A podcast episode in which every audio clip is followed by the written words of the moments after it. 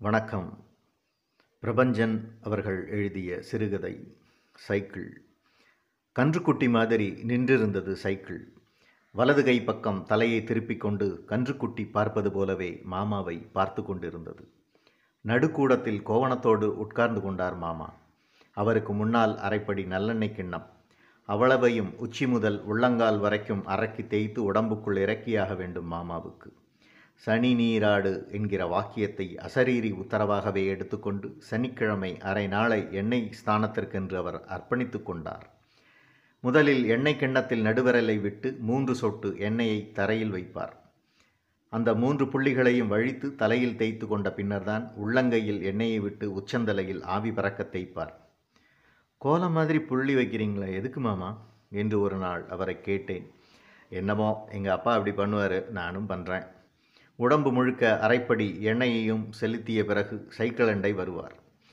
அதற்குள் சைக்கிள் அண்டை தேங்காய் எண்ணெய் கிண்ணமும் துணிக்கிழிசலும் வந்துவிட வேண்டும். சுலோச்சனா அத்தை தவறாமல் இதை செய்துவிடும். இல்லையெனில் மாமாவுக்கு கோபம் பொத்து கொண்டு வரும். ஒரு அற்ப காரியம்.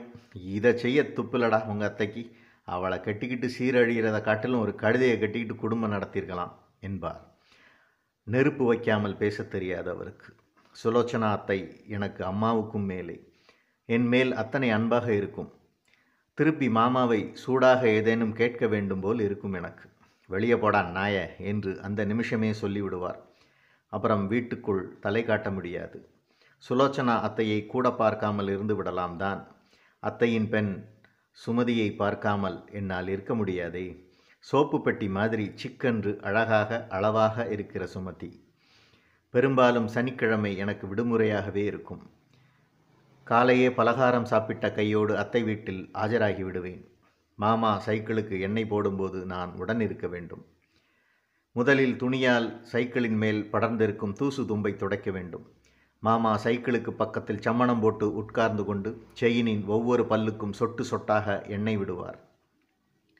துணியில் லேசாக எண்ணெய் தொட்டுக்கொண்டு பட்டறை ஹேண்டில் பார் குறுக்குப்பட்டைகள் எல்லாவற்றிற்கும் மினுமினுப்பு ஏற எண்ணெய் போடுவது என் பொறுப்பு.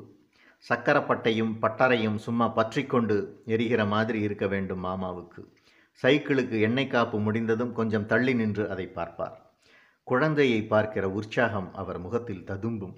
அப்புறம் பெடலை வேகமாக மிதித்து சர்க்கர சக்கரத்தை சுழல விடுவார். சக்கரம் மயங்கி கொண்டு சுற்றும். சரக்கென்று பிரேக் போடுவார். உதறிக்கொண்டு நிற்கும் சக்கரம். சைக்கிள் சுமதி நான் மற்றும் அத்தை எல்லோரும் தன் பிடிக்குள் இருக்கிறார்கள் என்கிற நம்பிக்கையோடு குளிக்கப் போனார். சைக்கிளை அவர் தவிர வேறு யாரும் தொட்டுவிடக்கூடாது ஒரு முறை மாமா அப்பால் போனதும் பெடலை வேகமாக சுழற்றி பிரேக் போட்டேன். வந்து விட்டார் மாமா. கையெடுடா கமனாட்டி என்றார். அது பிரான்சிலிருந்து வந்த சைக்கிள். அந்த தேசத்திலிருந்து வந்த எதுவும் அவருக்கு உன்னதம். வெள்ளைக்காரர்கள் அவருக்கு கடவுள் மாதிரி. நாங்கள் இருந்தது பாண்டிச்சேரியில் பிரெஞ்சு ஆட்சி நடந்து வந்த காலம். மாமா குளியல் அறைக்குள் போன பின்னால் எனக்கு காப்பி வரும். அத்தை சுமதியிடம் கொடுத்து அனுப்பும். ஒரு சனிக்கிழமையின் அற்புத கணம் அது. நானும் சுமதியும் பேசிக்கொள்ள ஒன்றும் இல்லை பேசினால்தானா? ரொம்ப சூடாக இருக்க காப்பி. ஆற்றிக்கொள்ள இன்னொரு டம்ளார் கொடையின். என்று நான் ஏதேனும் பேச தோன்றும் அதுவே போதும் தானே? குளியலறையிலிருந்து கதம் சோப்பின் மனம் கூடத்துக்கு வந்தது. உடம்பை சிலிர்க்க வைக்கிற மனம் மல்லிகையா மறுக்கொழுந்தா ஜவ்வாதா எல்லாம் கலந்து ஒரு மனம். கப்பல் வழி வந்த சோப் மாமா குளிக்காமல் இருப்பார் ஆனால் வேறு சோப்பை தொட்டு விட மாட்டார். வைத்தி சாப்பிட்டானா? என்று கேட்டுக்கொண்டே குழியலறையிலிருந்து வெளிவந்தார். நான் வீட்டில் ஆப்ப சாப்பிட்டு தான் மாமா வந்தேன். பரவாயில்ல ரெண்டு தோசை சாப்பிடு. அதற்கு மேல் நான் ஒன்றும் பேச முடியாது. சனிக்கிழமை மாமா எண்ணெய் தலை முழுகுகிற அன்றைக்கு காலையில் தோசையும் போட்டிக்கறியும் மத்தியானம் கறிக்குழம்பும் ஈரல் வறுவலும். ராத்திரியில் ரொட்டியும் கறிக்குழம்பும். உலகம் புரண்டாலும் இந்த மெனு மாறக்கூடாது. தோசை வந்தது. சாப்பிடத் தொடங்கினேன். மாமா அறையிலிருந்து பவுடர் வாசனை வந்தது. இதுவும் கப்பல் சரக்கு தான் இதன் பேர் கூட எனக்கு தெரியாது. நாங்கள் கூட்டிக்குறாவை தாண்டி வந்திருக்கவே இல்லை. மாமா உபயோகிப்பதோ ஒரு வெள்ளைக்கார வாசனை. பந்து மாதிரி மேலே சுருட்டி தூக்கி போகிற பக்கென்று மூக்கை இடிக்காத வருடி கொடுக்கிற நாகரிகமான வாசனை. அரை மணியில் வெளியே கிளம்புகிற ஆடையோடு மாமா வெளிப்பட்டார். பட்டுச்சட்டை வாயில் வேஷ்டி மஞ்சளும் இல்லாத சந்தன நிறமும் அல்லாத ஒரு வண்ணச்சட்டை புத்தம் புதிது வெயில் பட்டால் எரிகிற மாதிரி மினுக்கும் சட்டை. சட்டை ரொம்ப நல்லா இருக்கு மாமா. சும்மாவா கப்பலில் வந்த பட்டுடா இந்த மாதிரி உங்கள் நாட்டில் ஒரு வயலுக்கு நெய்ய தெரியுமா? சும்மா உங்கள் அப்பா மாதிரி வேலையத்த ஆளுங்க வெள்ளைக்காரன் வெளியே இருக்க வெளியே இருங்கன்னு கத்திக்கிட்டு இருந்தா? ஆச்சா. வெள்ளைக்காரன் போயிடுவான். இந்த மாதிரி ஒரு சைக்கிள் கச்சிதமாக கனம் இல்லாமல் நாள்பட்டு உழைக்கிற மாதிரி ஒன்று பண்ண முடியுமாடா இந்த ஊர் ஆளுங்களால்? காந்தி சொன்னாருன்னு கோணி துணியை கட்டிக்கிட்டு தெரிஞ்சா வெள்ளைக்காரன் பயந்துடானாக்கும் என்றவாறு சைக்கிள் ஸ்டாண்டை நீக்கினார். சீட்டை மெதுவாக தடவி கொடுத்தார். கோணித்துணி என்றது கதரை காந்தி கட்சிக்காரரான என் அப்பாவை சொன்னால் அத்தைக்கு சுருக்கென்னும் சும்மா எதுக்கு எங்கள் அண்ணனை பேசுறது? என்று கேட்டது அத்தை. அடடே டே டே என்று பவிஷி காட்டினார் மாமா. அப்புறம் நான் துறையை பார்த்துட்டு வந்துடுறேன். கோயிலில் பண்டாரம் வந்தான்னா இருக்க சொல்லு என்று கிளம்பினார். மாமாவுக்கு மல்லாக்கொட்டை ஏற்றுமதி வியாபாரம். அதன் தொடர்பாக வெள்ளைக்கார துரைமார்களின் சிநேகிதம் அவருக்கு. அதில் மர்த்தேன் துரையோடு அவருக்கு நெருக்கம். மர்த்தேன் தான் அவருக்கு மதுப்பழக்கத்தை ஏற்படுத்தியவன். சனிக்கிழமை எண்ணெய் குளியல் முடித்து கடங்குக்கு போய் மேற்பார்வை பார்த்துவிட்டு பனிரெண்டு மணி அளவில் மாமா வீடு திரும்பினால் மிளகு ரசம் தயாராக இருக்க வேண்டும்.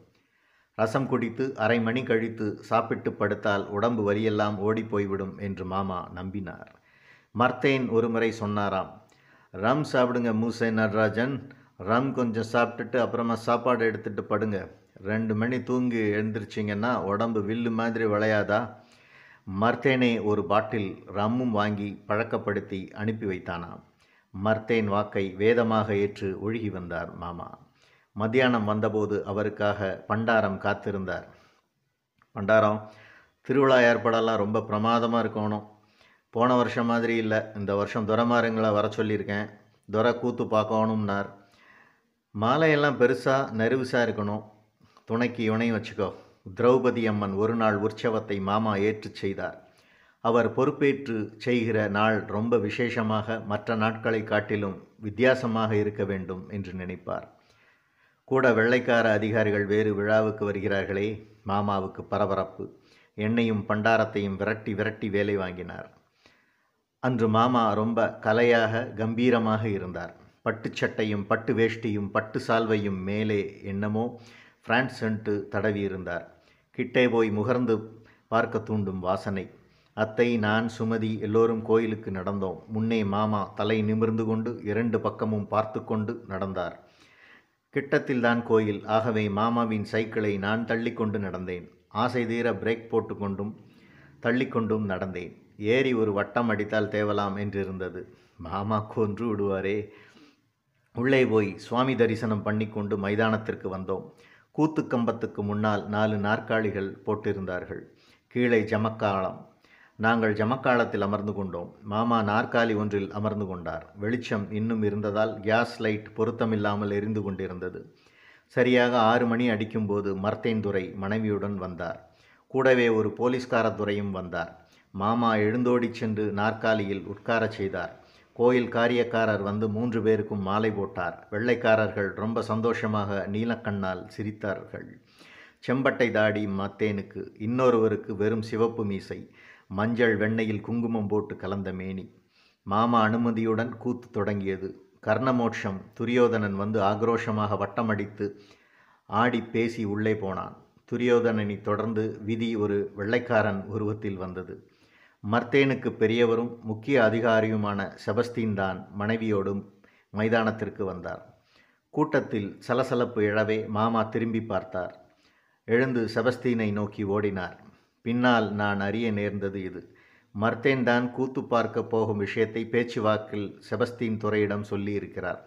துரை தன் மனைவியிடம் அதை சொல்ல அவளோ இந்தியர் நாடகத்தை பார்த்து விடுவது என்று கிளம்பி வந்துவிட்டாள் புருஷனோடு. மாமா நின்று கொண்டிருக்க வேண்டி வந்தது. அவருடைய நாற்காலியில் துரையும் மற்றொரு அம்மா இருந்த நாற்காலியில் துரை மனைவியும் உட்கார்ந்து கொண்டார்கள். காரியஸ்தர் மாமாவுக்காக நாற்காலி தேடி ஓடினார். மாமாவுக்கு நிற்பது ஒரு மாதிரியாக இருந்திருக்கும் போல் தோன்றியது.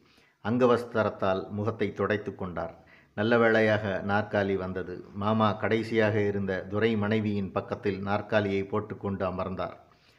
எனக்கு எதிரே மாமா இருந்தார். துரைசாணி திரும்பி இடது பக்கம் இருந்த மாமாவை பார்ப்பது தெரிந்தது. வலது பக்கம் இருந்த கணவன் பக்கம் திரும்பி திரும்பி அவர் காதில் என்னவோ சொன்னாள். பெரியதுரை அடுத்திருந்த மர்த்தேனிடம் கிசுகிசுத்தார்.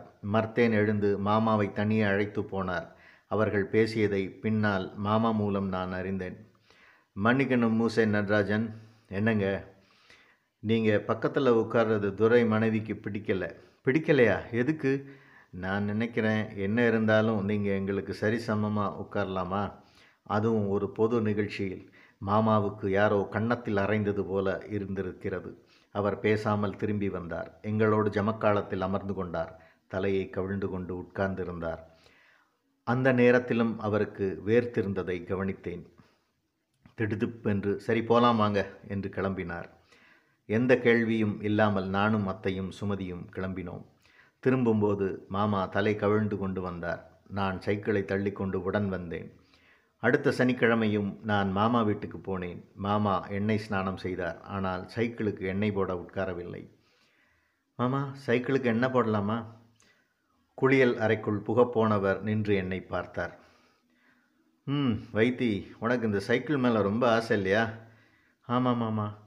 நீயே இதை வச்சுக்கோ. இன்னையிலேருந்து அது உனக்கு தான் சொந்தம். குளியல் அறை கதவு சாத்திக்கொள்ளும் சப்தம் கேட்டது.